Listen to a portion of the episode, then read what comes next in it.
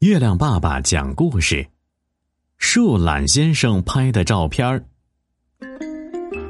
树懒先生虽然说话慢，做事也慢，但他却是森林里最棒的摄影师。有一天，小野兔找到他说：“树懒先生，你能帮我拍照片吗？”“没问题。”树懒先生从摄影包里取出相机，取了好一会儿。树懒先生说：“好了，等看照片吧。”树懒先生能给我拍几张跳舞的照片吗？这时，浣熊小姐穿着舞裙走过来。没问题。树懒先生又慢慢举起了相机，浣熊小姐在草地上舞动起来，好漂亮。树懒先生边说边按动快门。嘿，树懒先生，我们也要拍照。突然，一群小野鸭、小松鼠、小野猫跑来了。好，好。好，一个一个来。树懒先生给小动物们排起了号码。一个一个拍完之后，树懒先生说：“照片洗好了，我给你们送去。”一直到太阳要落山了，小动物们才心满意足的回到了家里。可是，等啊等啊，大家一直等到了第二年春天，树懒先生也没来送照片嗯，可能是树懒先生忘记我们的照片了。你可能是树懒先生冬眠了还没醒呢。不对，也许是树懒先生的相机坏掉了。呃，也许是树懒先生掉进河里了。哦，不知道他会不会游泳。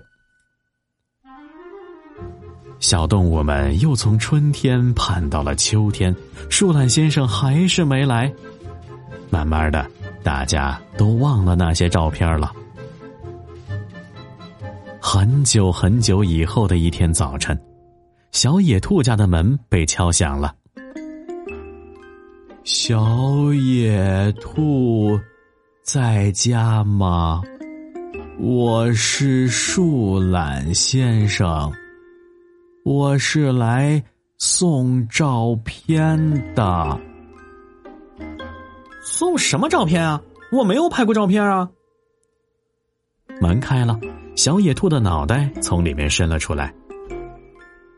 怎么没拍过呢？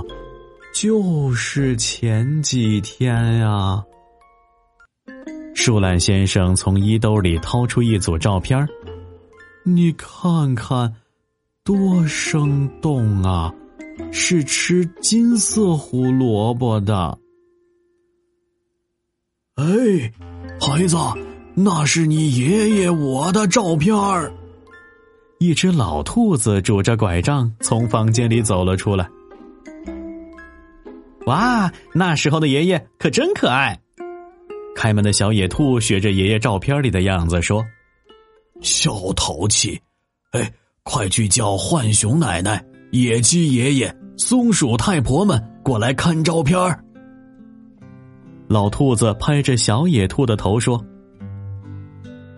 听到老兔子说的话，树懒先生有些不明白了。啊，什么？”你们都变成爷爷奶奶了。我从森林走过来，用了这么多年吗？老兔子拿起照片笑了笑说：“哈哈哈，没事儿，也辛苦你这么多年，还记得给我们送照片。”树懒先生抱歉的说：“哎呀。”太对不起了，照片送晚了，让你们没能看到当时的自己让你们失望了。这时，一群拄着拐杖的老浣熊、老松鼠、老野鸭们相互搀扶着走进小野兔的家。